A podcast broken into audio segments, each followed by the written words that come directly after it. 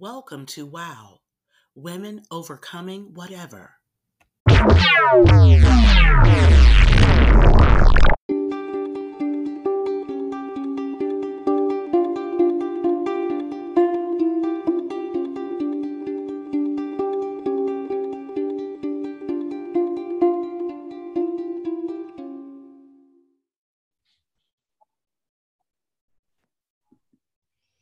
Okay, so Miss Michelle Ellis Young, if we would just go ahead and introduce yourself, darling, and then the board members of WOW, we introduce ourselves, love.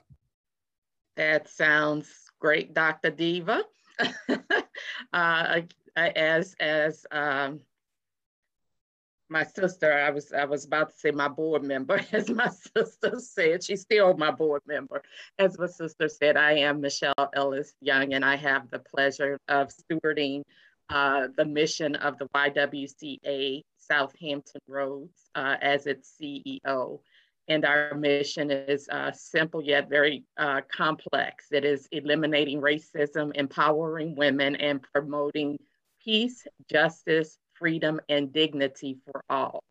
Uh, I reside in Virginia Beach with my family. My mother lives with us, my husband, and two of four girls. Uh, I hope they leave soon. Um, they're of age and they can do that, but we're not pushing them out, right? Uh, and I'm a native of New Orleans, Louisiana. That's on my bucket list, New Orleans. All right, we can go together now. Breeze flies for $39 each way. What? Oh, yes. Got to And I heard sense. it's a good flight. It's direct okay. too. what? Okay, got to look into that. Thank you, love. Miss Jackie Chapman, I see you face me, so we'll begin with you, dear. All right. Well, good evening, everybody. Uh, I am uh, Jacqueline Chapman, a member of the uh, WOW board. Um, I don't know what to tell you about myself other than um, I'm retired and still working, multiple jobs, and enjoying every minute of it. All right. Thank you, love. Miss Gretchen. Good evening, everyone. My name is Gretchen Edwards Bodmer. I am the secretary for the WOW board and um, native of Virginia, and I work for NASA. Okay, thank you. Miss Shelby. Good evening, all. I am Shelby Powell Johnson. I serve the position as treasurer for the WOW um, board, executive board, and um, is happy to be here tonight. Okay, and Gretchen, she stepped into the role of our secretary. Yay! And now Miss Gwen. To be here. I'm Gwen Williams. I am the um, vice president or Madam President, I'm sorry, so many different hats and forgetting where I am tonight. It's been a long day, Miss Michelle. Um, I am the president of WOW. I'm happy to be on the board.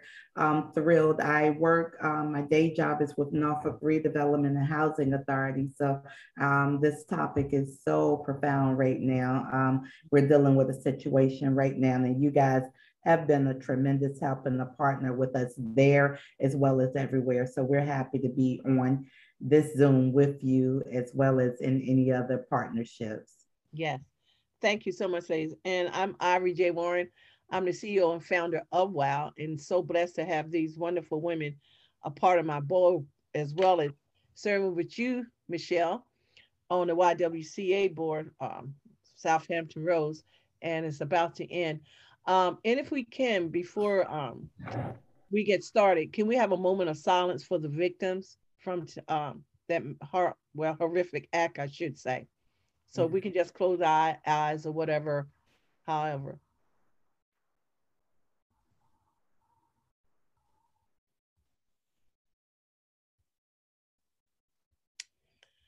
Okay, thank you. All righty then. Um, Michelle introduced herself and she gave a bit of, uh, I told her give, introduce herself and she gave us a brief overview of the YWCA South Hampton Roads and the services that are offered. So getting right into the questions. Uh, one that I have here, Michelle, is we know that since the pandemic, domestic violence has been on the rise. According to the YWCA's latest statistics, as well as percentage wise, how much has traffic increased at the YWCA shelters? And also, how many cell shelters do you currently have in operation? If you need All me right. to repeat anything, just say so. Sure. Thank you. I think I'll start with that latter uh, part of the question first. And uh, let me just say this before I answer the question. Gwen, thank you. Uh, thank you for what your teams are doing on the grounds uh, over at Young Terrace. Um, and it's a pleasure to serve alongside you all for all that you do. So God bless you all. You all are in my uh, prayers. Um, uh, we operate uh, one um, congregant shelter here in the city of, of Norfolk. It's an undisclosed location uh, that is a 20, 21 bedroom uh, shelter uh, facility that accommodates uh, up to 50 uh, uh, individuals, depending on the number of families that are people in a family. Um, I can tell you, I came to the YW in um, May of this year.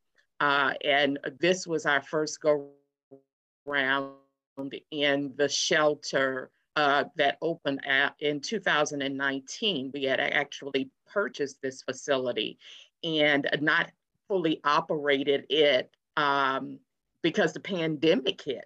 And the pandemic really uh, taught us some things about sheltering, both in what we call congregant sheltering, which is the shelter home, as well as non congregant, which is hotels and housing individuals safely in hotels.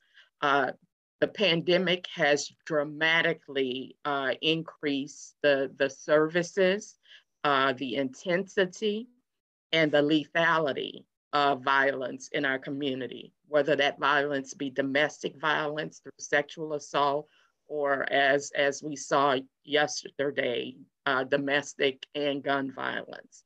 Um, our teams are pressed and stretched on every single side.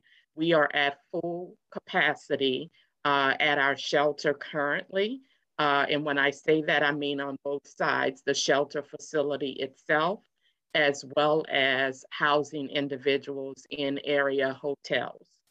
Um, what we have also found in uh, this trans, uh, as we transition in um, the pandemic is that violence has morphed into uh, bringing awareness to populations people didn't think about, our elderly. You are, we see a huge increase uh, in this pandemic and elder abuse uh, being on a rise and violence against elderly individuals, as well as children who had no way of escape because school was their place of refuge. And now you find uh, children are now in uh, volatile situations with their abusers uh, because of lockdowns and, and not being able uh, to get out of the home. So when we talk about violence being on the rise, um, it is a it is a hotbed here in Hampton Roads. And I'm from New Orleans. And I, I've seen a whole lot in a city like that. Lived in Houston, Texas, and went to school there and seen a whole lot there. I equate what we are experiencing right now in Hampton Roads uh, is almost like an imitator spirit. We are a very small, kind of closely knit community, if you will, who's trying to act like the big boys. Oh, and wow. it doesn't feel good here. Wow. Thank you, Michelle. Okay, another question. What are good ways to support a person dealing with a domestic violence situation, in your opinion? Be present. That's the first thing we would say to you is to be present for them. Um, you know, everyone uh, handles trauma very differently. Uh, the first thing I would tell you in a situation like we experienced last night, you, you want to be helpful. And that's what those women were trying to do. They wanted to be helpful. In situations like that, if, if you're in an active situation, let's talk about that first and then go to some of the other coping ways. But if you are in an active situation, the first mode of protection is self preservation. It's not to um, um, put yourself in imminent danger trying to uh, de escalate another situation. Uh, so protect self first, uh, document we would tell you to document. You know, we have cell phones and smartphones, and those that, you know, you can capture footage. That becomes critically important in an active situation should the police need to be engaged and called. And that would be the third step uh, if you're in an active situation. But if you're in a situation where you know uh, that someone uh, that's near and dear to you is being uh, abused, you know, you find ways to, uh, again, show presence, have the necessary conversations with them. Uh, don't take on savior mentality. A lot of times, you know, we want to be, especially those of us in the church house, you know, we want to be Jesus. And that is not the time for us to be doing all of those things uh, because everyone is at a certain place in their journey. And so you want to make yourself available. You want to provide information to them. You know, we, we would tell you make sure uh, that they get our uh, crisis hotline and, and get them to uh, talk to individuals who um, would be able to assist them. Um, you want to uh, be able to, uh, you know, engage as as as sisters. And if you can get them out of their situation to go out you know to the movies or or whatever that looks like to a safe place and space uh, because if it's happening specifically in the home then there's not going to be a whole lot of discussion going on in the place because that safe is not a that place is not a safe or a brave place for someone so we want to try to get them into a safe or a brave space where they might be uh, able to open up a little fear. Uh, but the biggest thing is is to be present and to be there. Okay, thank you. Because the board members came up with some excellent questions, and I think you touched on this as well. Because another one, what awareness and prevention message slash words of advice do you have for women, including those in same-sex relationships and youth around dating and relationship violence? Repeat that for me again, Dr. It says, I think you have touched on it somewhat too. What awareness and prevention message slash words of advice mm-hmm. do you have for women, including those in same-sex relationships and youth around dating and relationship violence? Two words, get out. Wow. Two words, get out. Um, you know, when you are in situations that are uh, harm, it, it usually starts with with verbally with something, right? It doesn't automatically go straight to uh, physical violence, but there, you know, um, women, we we we love we love to uh, second, third, fourth, fifth chance it, you know, because we we we think that we can fix people and we can make people, you know, come al- come alongside of us. I heard someone say this and it just stuck with me. Uh, when you see flags, believe them. We don't need to be co- collecting flags, you know, and, and I think we do that a whole lot. We collect flags when we know, you know, mama, grandmama told you, baby, when something don't feel right, it probably ain't right. And mm-hmm. so you need to, to, to recognize and, and, and act on what those feelings are that you are experiencing. So I would say get out. I would then say get help because the trauma, no matter what type of violence it was, uh, whether it was emotional or, or what type of abuse it was, emotional abuse, financial abuse, there could be spiritual abuse that's going on uh, in relationships. Whatever the form of the abuse it takes, that takes a toll on your psyche. It takes a toll on your spirit. It takes a toll on your being. And so when you get out, then you need to get help. And then when you can start to deal with yourself to be made whole, then you can be better those around you. So those are the two things I would tell anyone, get out and get help. Oh, great. Thank you. Um, then another one, you touched on this as well too. What ways can community leaders and groups like ours support women experience a domestic and relationship violence?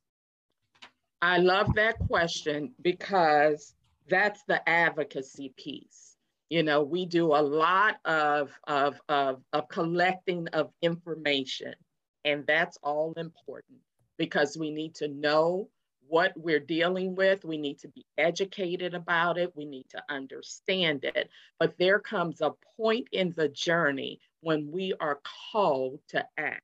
And what does that action look like? That action can take the form of advocacy, ensuring that you are advocating for the least of these and advocating for marginalized communities and advocating for our women and our children.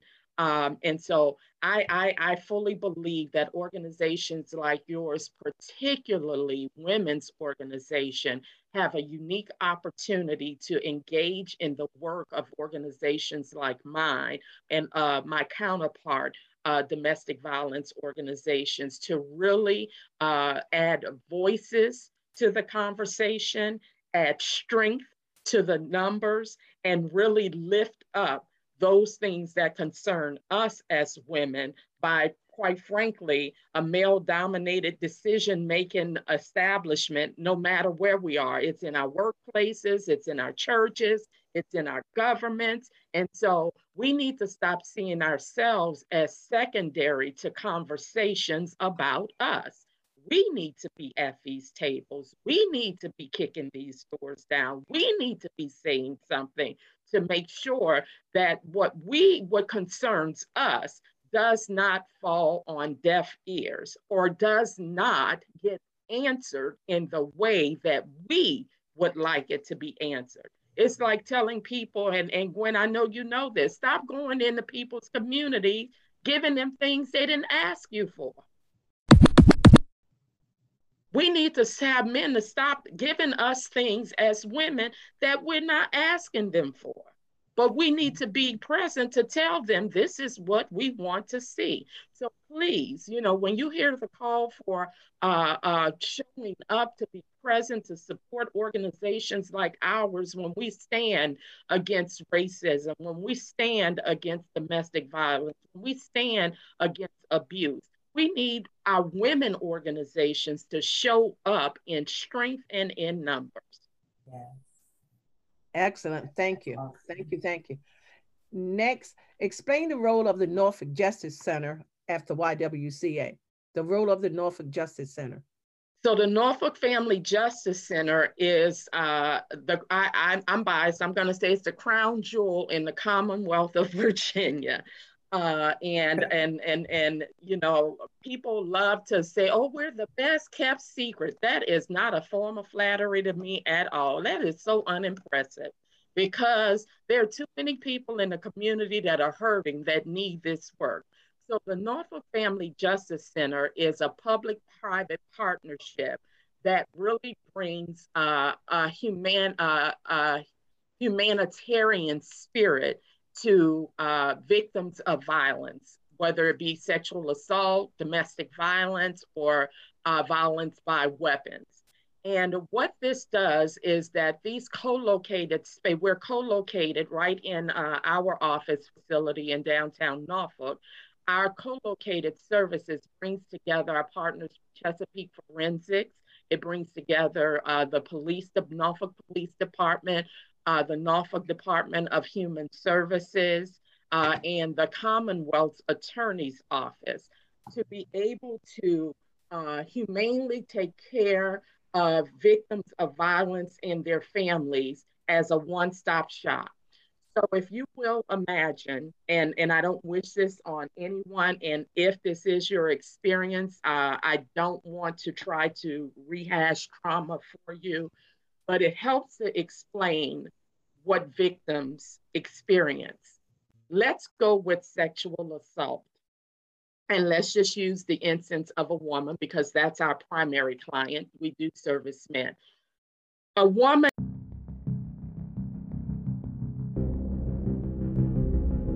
is raped. This is what typically happens when she's raped. First, she has to contend with herself and what do I do? once she figures out what she does, she might either she may either show up at a police station and report it or immediately go to ER. So we're going to go with the standpoint of ER. She shows up at ER where ER is not intended for rape victims. ER is just what it says, emergency room for emergencies, what's deemed emergency people coming in on ambulance. So she could sit there for eight to 10 hours. As she's sitting there, she sees people that she knows. Girl, what you here for? Who's gonna say, oh, I just got raped? Doesn't work that way, right? So she's got this shame that she's sitting in. Then they they they give her the the, the perk exam maybe, maybe not, send her on her way, and she's sent with nothing she has to go over to the police station. They're not really in tune with taking care of that there. It could take up to four days for this woman to make it through systems to just get taken care of. And in those four days, she's rehashed this instance at least 10 to 15 times because every person that touches her is asking her that question What happened? She has keep telling that over and over again. And if she has children, four days can turn into nine days because now she has to contend with making sure she can get her kids wherever because you know she's on public transportation. So we know that we lose people in the process. This center brings that victim to us in one place that person tells that story to one person, and that starts the process of her healing, the process of her healing for her family. So she doesn't have to go here and go there and go there and take off of work and figure out everything that that victim needs is taken care of right there in the center. And God forbid if there is a death that happens, uh, we have funds that help to bury individuals, like the, the, the three women that uh, lives were lost. We'll be working with their families to ensure that, that they can be buried uh, and have the support that they need. So there's a wide array of resources that are available. We're truly treating trauma in this center. Not only are we treating trauma, we are changing systems. You used to not be able to go to the Norfolk family, uh, uh, uh, the Norfolk court system with whatever you had on because they had dress code. Well, I'm sorry if I'm in a domestic violence situation and I left with the clothes that I have on my back, I'm showing up the court how I'm showing up the court. So we have things like that from a systems perspective that reduce the barriers for people reporting incidences of crime in order to be able to receive the due justice that they deserve. Oh, wow. Thank you. Last question. What are the immediate needs of the YWCA South Hampton Roads at this time? And we have the wish list that we're working on. So okay. once we get everything together, I bring it there to the office. So what you are you which is awesome. You make sure I'm there because I need to see you. I got to touch the hem. okay. Touch the hem. oh, what um, are your immediate needs, my dear? I, am going to tell you this. Uh, we are in a desperate need for affordable housing. Uh, it's not just us, it's every DV uh, program in this area. Uh, you all know the pandemic just flipped everything upside down landlords got stuck with mortgages uh, from rental properties and if they weren't able to get from under them they foreclosed them or walk, you know walked away or whatever. Uh, they're not very um, because of what their experience has been in the pandemic uh, we found that there are not many victim friendly landlords in uh, the area anymore. And so finding housing is a true true challenge and especially when the fair market rent uh, rate that the government allows us to help subsidize housing has not been adjusted we're increasing people's wages, right? So uh, someone who made $9 an hour may be making $14 an hour, but they still can't afford the housing. And the house that we used to be able to get for them for eight or uh, $900 is now 13 to $1,500, yet we can only spend X number of dollars. So my call is to folk who uh, I don't have money, but I know folk who know folk who got money is to go buy buildings and, and work with uh, marginalized communities uh, from the perspective. So if you want to do good, uh, buy a house and rehab it, and I guarantee you, uh, the violent domestic violence centers in Hampton Roads, we can fill them for you fast. We need rooms for people to rent just to be able to get them um, out of out of uh, out of shelter. The last place we want people is in our shelters. Um, uh, it's the, the place to stop, but it's not the place to stay. We want people to feel uh, dignity, uh, courtesy, dignity, and respect in in and be treated humanely in their own place. So room rentals are great. Uh, one and two bedroom homes. We have to get families out of these hotels. It's not where children need to be reared. They need to be in homes where they can have stabilization and routines. Um, so that is our critical need right now. You know, I'm I'm I'm I'm a I'm a, a, a professional fundraiser. We always need money, and I don't say that loosely.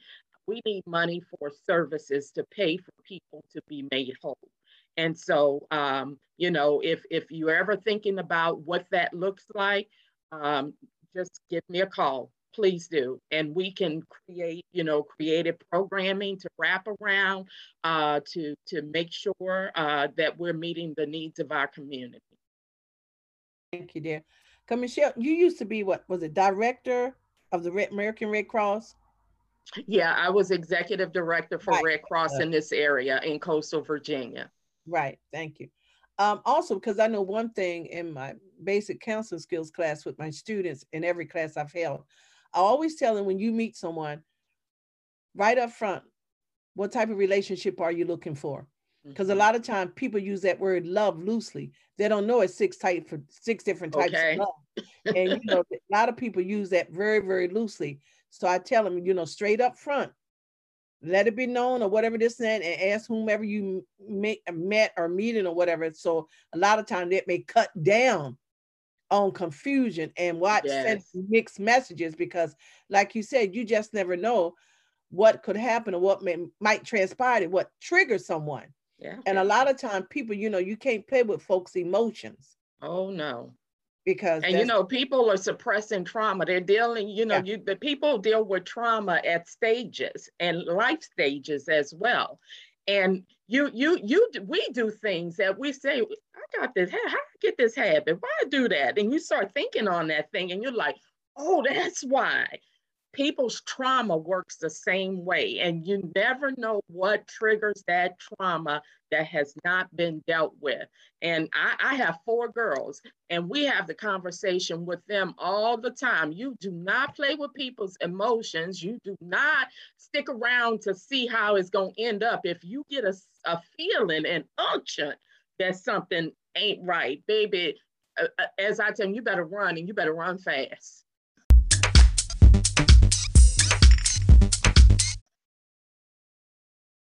Right, fantastic. Any questions, comments, anybody for Miss Michelle? Excellent stuff. It was definitely great information and so pertinent and just breaking it down to what your grandma said, Michelle. If it don't feel right, babe, hello. Hello. Bye-bye. Bye-bye. Yes. We certainly appreciate you. Yes, awesome. bringing Anybody this else? information. I see head You're very welcome. Anybody else, any comments? Everybody not on mute, are they? Mm-hmm. Just, and just I must thank say you. this, Dr. Oh, go ahead, Gretchen. I'm sorry. Just a thank you for being here and the work that you do. And it is so important to our community. So we appreciate you taking the time to speak with us. Thank Absolutely. you. You're very welcome. Uh, I want to say this uh, I, because I just had this opportunity to speak with a, a radio station on Tuesday um, that does syndication across the country and what they taught uh, the, the purpose was domestic violence but it was specifically in the black community.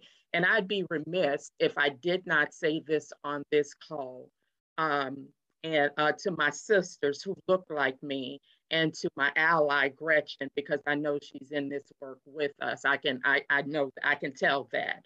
Um, is that um, uh,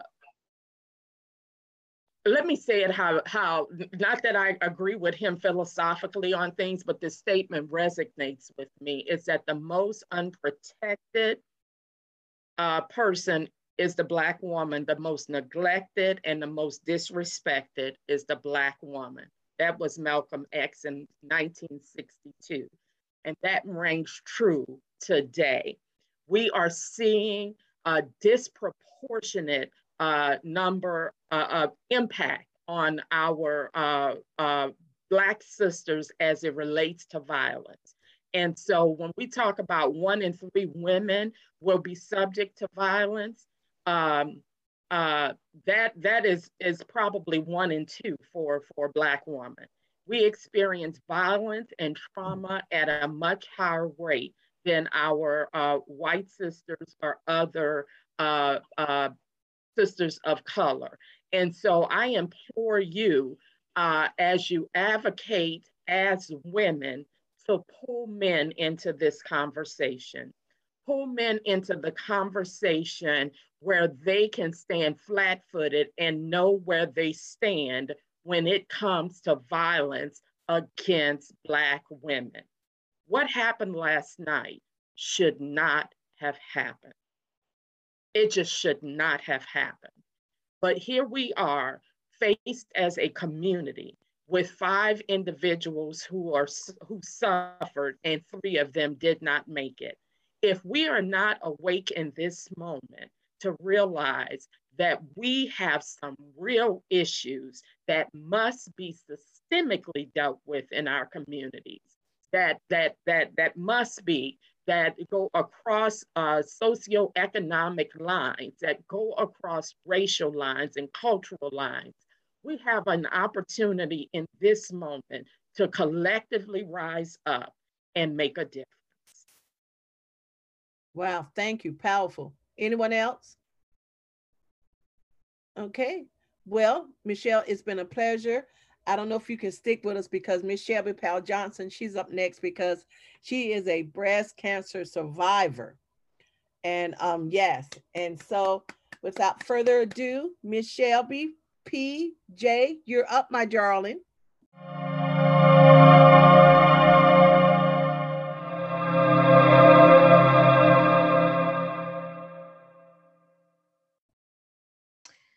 Thank you very much. I'm so honored to be here. And I just want to say um, this has been very uh, enlightening, uh, Michelle. I thoroughly enjoyed uh, so much information. I was taking some notes because my um, position as, as, a social worker, we're always making referrals and, and you know, resource, need resources for uh, lots of our clients that are in the hospital, coming out of the hospital, so things like that. So thank you so much for such a powerful, powerful, uh, uh, informative session tonight.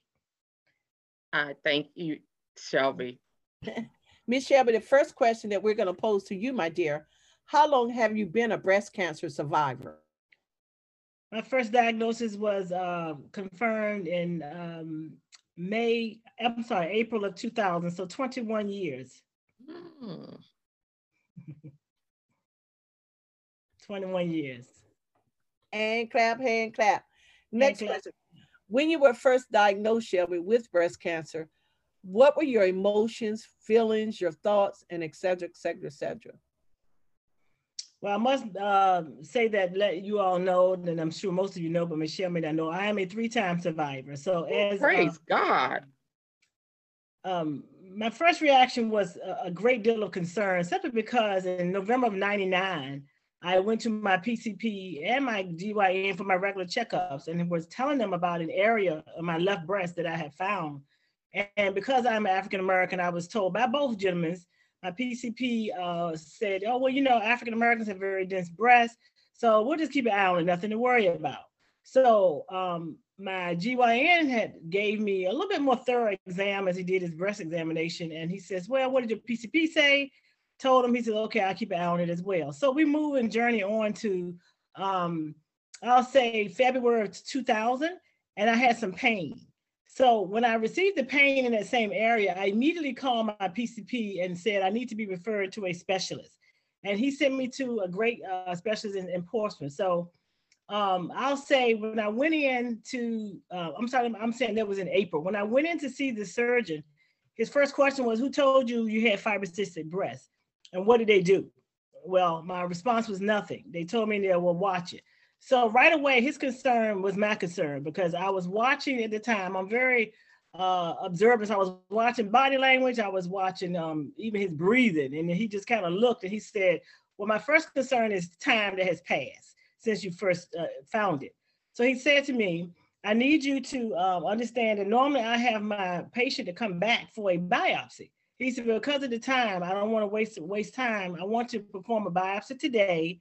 Um, and at that time, anxiety kicked in, anxiousness kicked in. So he said to me, We're going to prep you. So I had a biopsy and all of this going on in the room.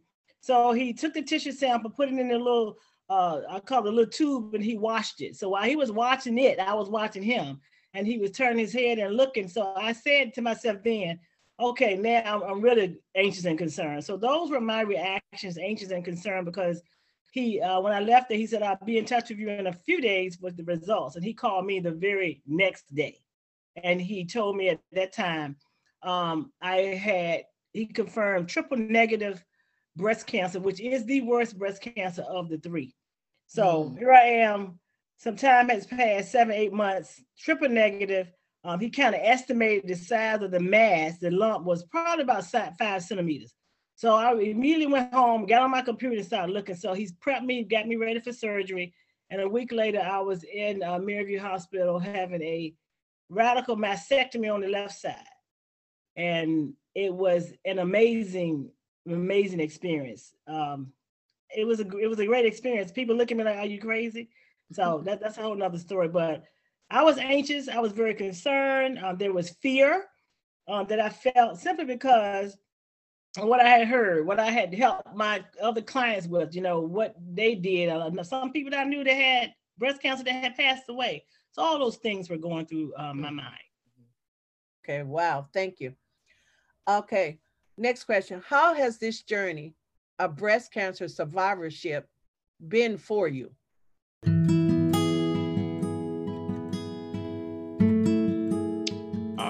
Been a great journey. Um, I say that simply because um, I'm a unique case. Three times, um, the, the second occurrence came about a year and a half, two years later on the same side, uh, where the mastectomy and eight bouts of chemo and 30 rounds of radiation took place. So I had a reoccurrence. So that journey of from that time, that year and a half to almost two year span, um, I did well. I, I really uh, was excited to be like almost like an advocate. I could explain, I could be a voice, whereas I did not have a forerunner um, when I went through it. So I have foreran for many women who have said, Shelby, I have someone that's going through it. Can you call them? Can you talk with them? So that in itself has been a great journey for me because I am um, not something that you read or something that you heard. I am something you can talk to and touch and feel and see that there is life after a triple negative diagnosis. I specifically always want to talk to those women because basically, uh, triple negative woman has been given a five year life expectancy. So um, during my journey, I was able to speak for a breast cancer um, group at uh, the convention center in Chesapeake. And as I spoke, the doctor that preceded me, he said, well, the triple negative woman is a five year life expectancy. And at that particular time, I was scheduled to speak for five minutes. And I uh, was at a nine year uh, timeline at that time. So I was anxious to get up to say, oh, um, doctor, I just wanted to make, make mention of this, but unfortunately, he had to rush out after his PowerPoint showing all that stuff. But I was excited to get up with my little planned speech. So when I got up, it was like God said, okay, this is your time to bring reassurance that I am who I am and medicine is one thing and, and paperwork and numbers and statistics but you stand up and you tell the people and give life and you give hope to those women. Because a lot of women had uh, turbans on some of them were bald headed so they were in the midst of their treatment. So the first thing i did when i got up on my journey i said first of all i'm glad to be here. I introduced myself three times about two times over at that time i said i am a triple negative woman and i am nine years in and the room erupted. So it's stuff like that that I had to just say, you know what? I am a, a advocate. I'm a voice. Uh, I'm a living example of what uh, my great creator can do. So my journey has been wonderful. And my we we know we know your journey, what you went through doing your husband as well. Oh, Share yeah. so Michelle will know what you were dealing with at that time too. Okay, so during my second uh, time, I was um, scheduled for seven bouts of chemo. My husband, at the time, my boyfriend, my significant other, he was uh, had became ill, had became jaundice. Uh, we thought he had hepatitis, something we had ate at Chili's, maybe some salmon. So he went through about six months of tests from um, here at Gastro to MCV.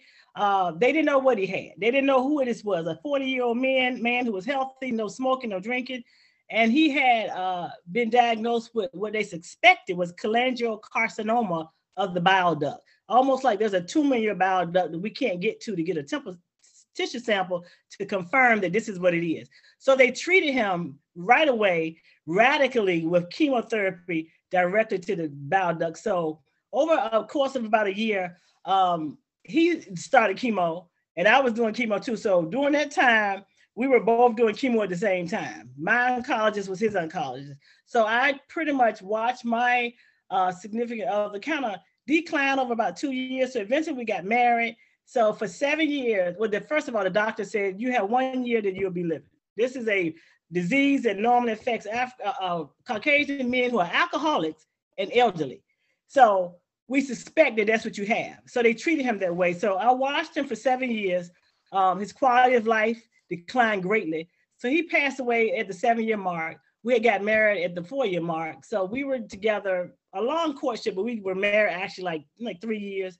But so doing that, that was part of my journey too. So people are like, when I'm telling this all the time, they're like, how did you do it? And um, what this has taught me in my journey was I read about, I'm a, I'm a, a, a woman of faith. So I read about things like um, you should live and not die, and by his stripes you are healed. So all those things that I read about, and I used to uh, be a, a, a women's uh, chair at my church. I had to get up and stand up and say, "Okay, you read it and then believe it and walk in it." So that's where I am. Thank you, my dear. Next question. Um, if you can give one tip to women and men in regards to breast cancer, what would it be? Mm. Um, get you a strong support system. That means uh, people that say, I'm with you, and they stay with you, even when you have a reoccurrence and they come back and get with you. Because what I found was women that says, well, you know, um, I was dating a guy. When I gave him the diagnosis, he said, I can't stand. I don't think I can deal with a woman who was just going to have one breast. So I heard a lot of stories. So I found a lot of women that do not have a strong support system. Support, physical, a real human being support is is is a, a, must when you're going through such a, a, a, diagnosis as breast cancer because it's like a death sentence. Most people say breast cancer, oh my goodness. So I have learned what it was to need a strong support system. So I am that support system for women, men, or whomever needs to understand that you can do this. So it's almost like I'm a I'm a I'm, I'm coaching, you know, I'm a I'm a their forerunner. So um, I would say you really need a strong support system and a faith. You know, you have to have a faith that won't waver. Good, thank you. Because I was just remembering a colleague from years ago when I was with the Women's Center, um, and she had shared her story with us when um, she was diagnosed with breast cancer, and she had a sister that was a physician, and a husband ever trying to say it was all in her mind, her head, this and that, and she became depressed because they didn't believe her, you know, this and that, and also she finally she said, "I've got to pull myself together for my two kids." And she got a second opinion just to be sure. And she was diagnosed with breast cancer and they told her that good thing that she did get a second opinion. And Oh, you know finally she ended up divorcing her husband at that time because she said she couldn't believe that he was not supporting her and just thinking this was all in her head. Yeah.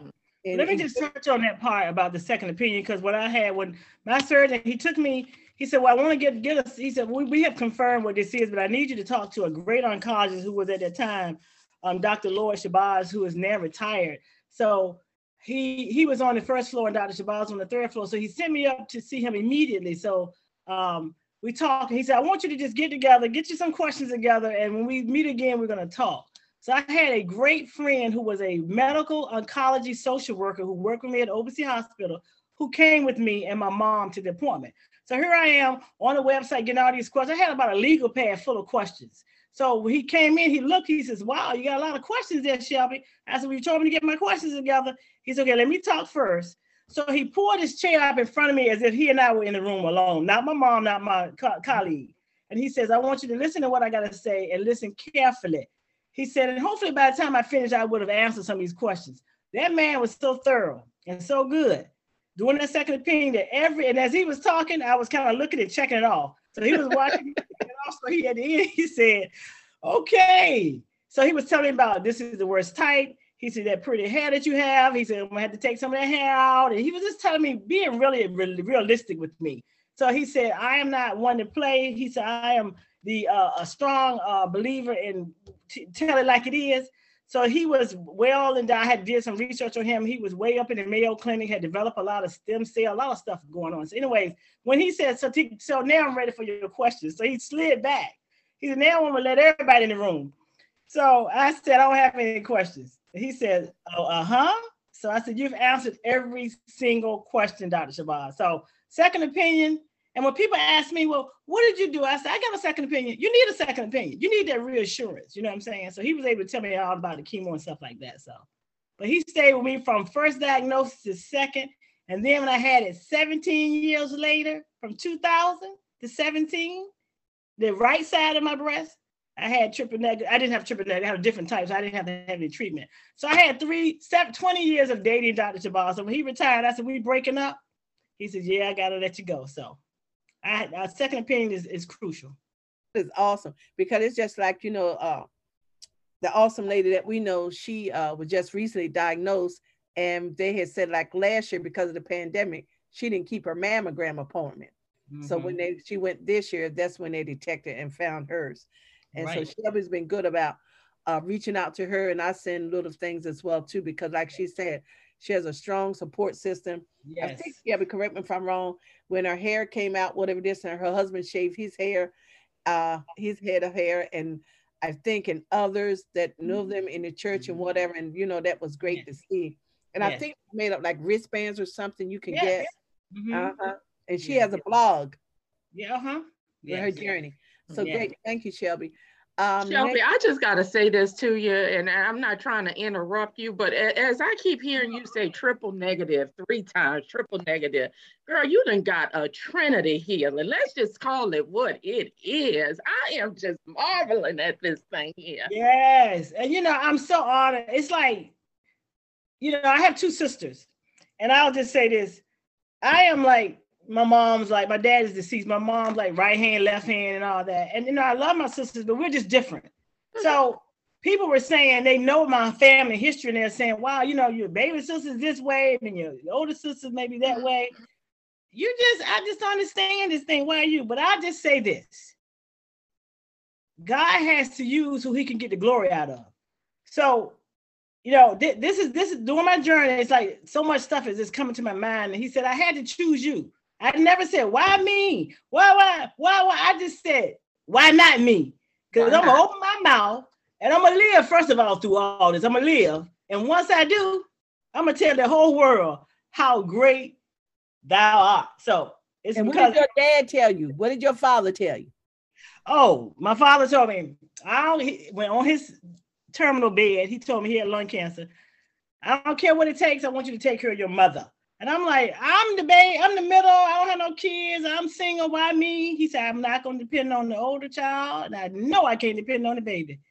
I'm giving you the law. He said, I'm giving you the law. I'm giving it to you. And I'm saying, reluctantly, I said, I, he said, promise me, promise me. So I always say on my father's deathbed, he asked me to promise him that I would take care of my mother. And from that day, 1989 to this day, I said, I'm here. I'm the one. So I knew from that, and, and that then I go back to where it says, honor thy mother and father, for that day should be long. So I did that. So he I got I, I just got a long life. Thank you. Thank you. A last question.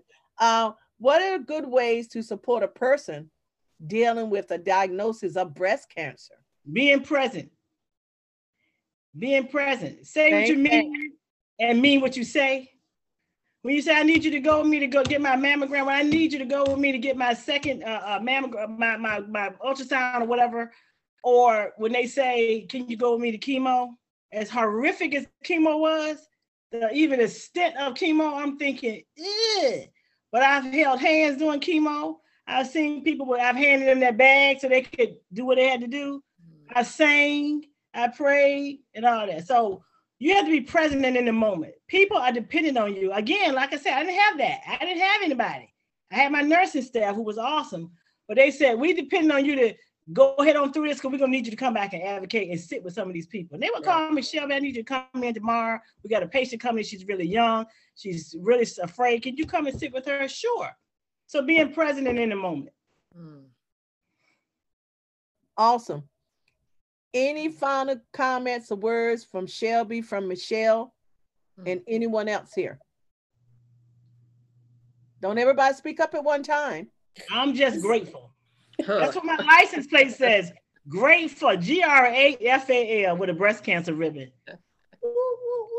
Yeah. I just wanted to say thank you, Shelby. I hadn't heard your story all the way through, and I, I'm just really blessed to have heard it. And I'm so Mhm. grateful to know you and to be connected with you in this way. And you are definitely a survivor. Wow. Thank you. Yes, I'm yeah. honored for you to say that. Thank you. Wait a minute. Oh, gee, you sure are quiet tonight. That's because she messing with backgrounds, looking all fancy. Oh, yeah, she done changes on us now. Honey, Yeah. I'm watching you. Look, I gotta do something. I gotta do something. I just want to just thank both of you ladies, you know, for sharing with us. This was just awesome uh, tonight. Um, and you know, I know that um, as African American women, you know, um, we suffer a lot, we go through a lot. But I also want to add, we are resilient. Yes. Absolutely. You know, we are overcomers. Yes. you know and so um you know as we go out and as we advocate and as we stand beside our sisters to just remind them that regardless of what we are going through you know we can come through it Yes. better than we went into it Absolutely. Yes. Yes, Absolutely. yes. And you know, my wheels are always turning. I'm like, we need to do a TikTok. I think we had talked about that. They talk about using the different platforms. Michelle, you've been out there for a while because they were talking about with different nonprofits and things of that nature. Use your social platforms. Yeah. That way, you just never know what may come out of it, donors or whatever the case may Mm-hmm. That's be. right. And they say that's the way of the world now, those social platforms. And I was thinking of us TikTok, and I think we had said it one time, like, okay, Gwen, what have you overcome? And now Jackie or Michelle or whatever, you mhm, know, mhm. and this and that, you know, because and you just never know who we may reach Yes. doing As long as we don't have to dance. No, no, we can't break it down. You know, we got to. this has been fantabulous, Michelle. It You have been. anything to say before we Oh, adjourn? Uh, just, I, I do want to give you all this number in the event that you need to give it to someone. Uh, if they're experiencing some type of trauma or violence, our crisis line is 24 7, 365, 66 in the uh, leap year. The hotline number is 757 251 0144. 757 251 0144.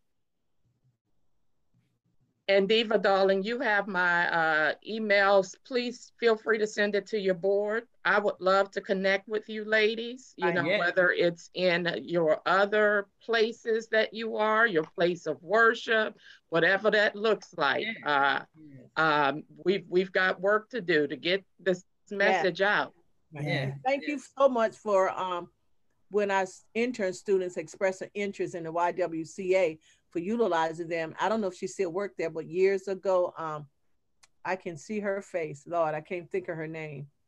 Um, she used to be at the front desk there, and she's married now. Not too long ago, had a baby. Mhm. Oh, I can I can see her face, um, because her mother works at Virginia Beach campus. Her mother's name Michelle. Lord, I can't think of her last name.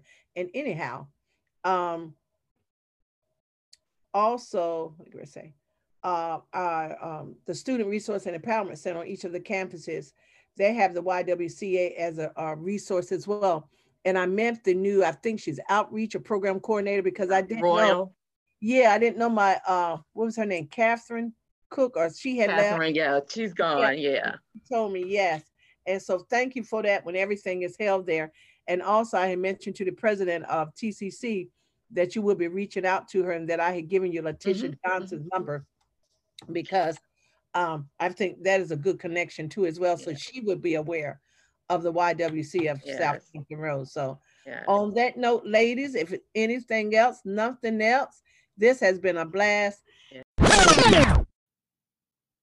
This has been Women Overcoming Whatever. We thank you for listening. Follow our social media pages on Facebook, Women Overcoming Whatever, wow, and on Instagram and Twitter at Women Overcoming Whatever. Visit our website, womenovercomingwhatever.org. Thank you for listening.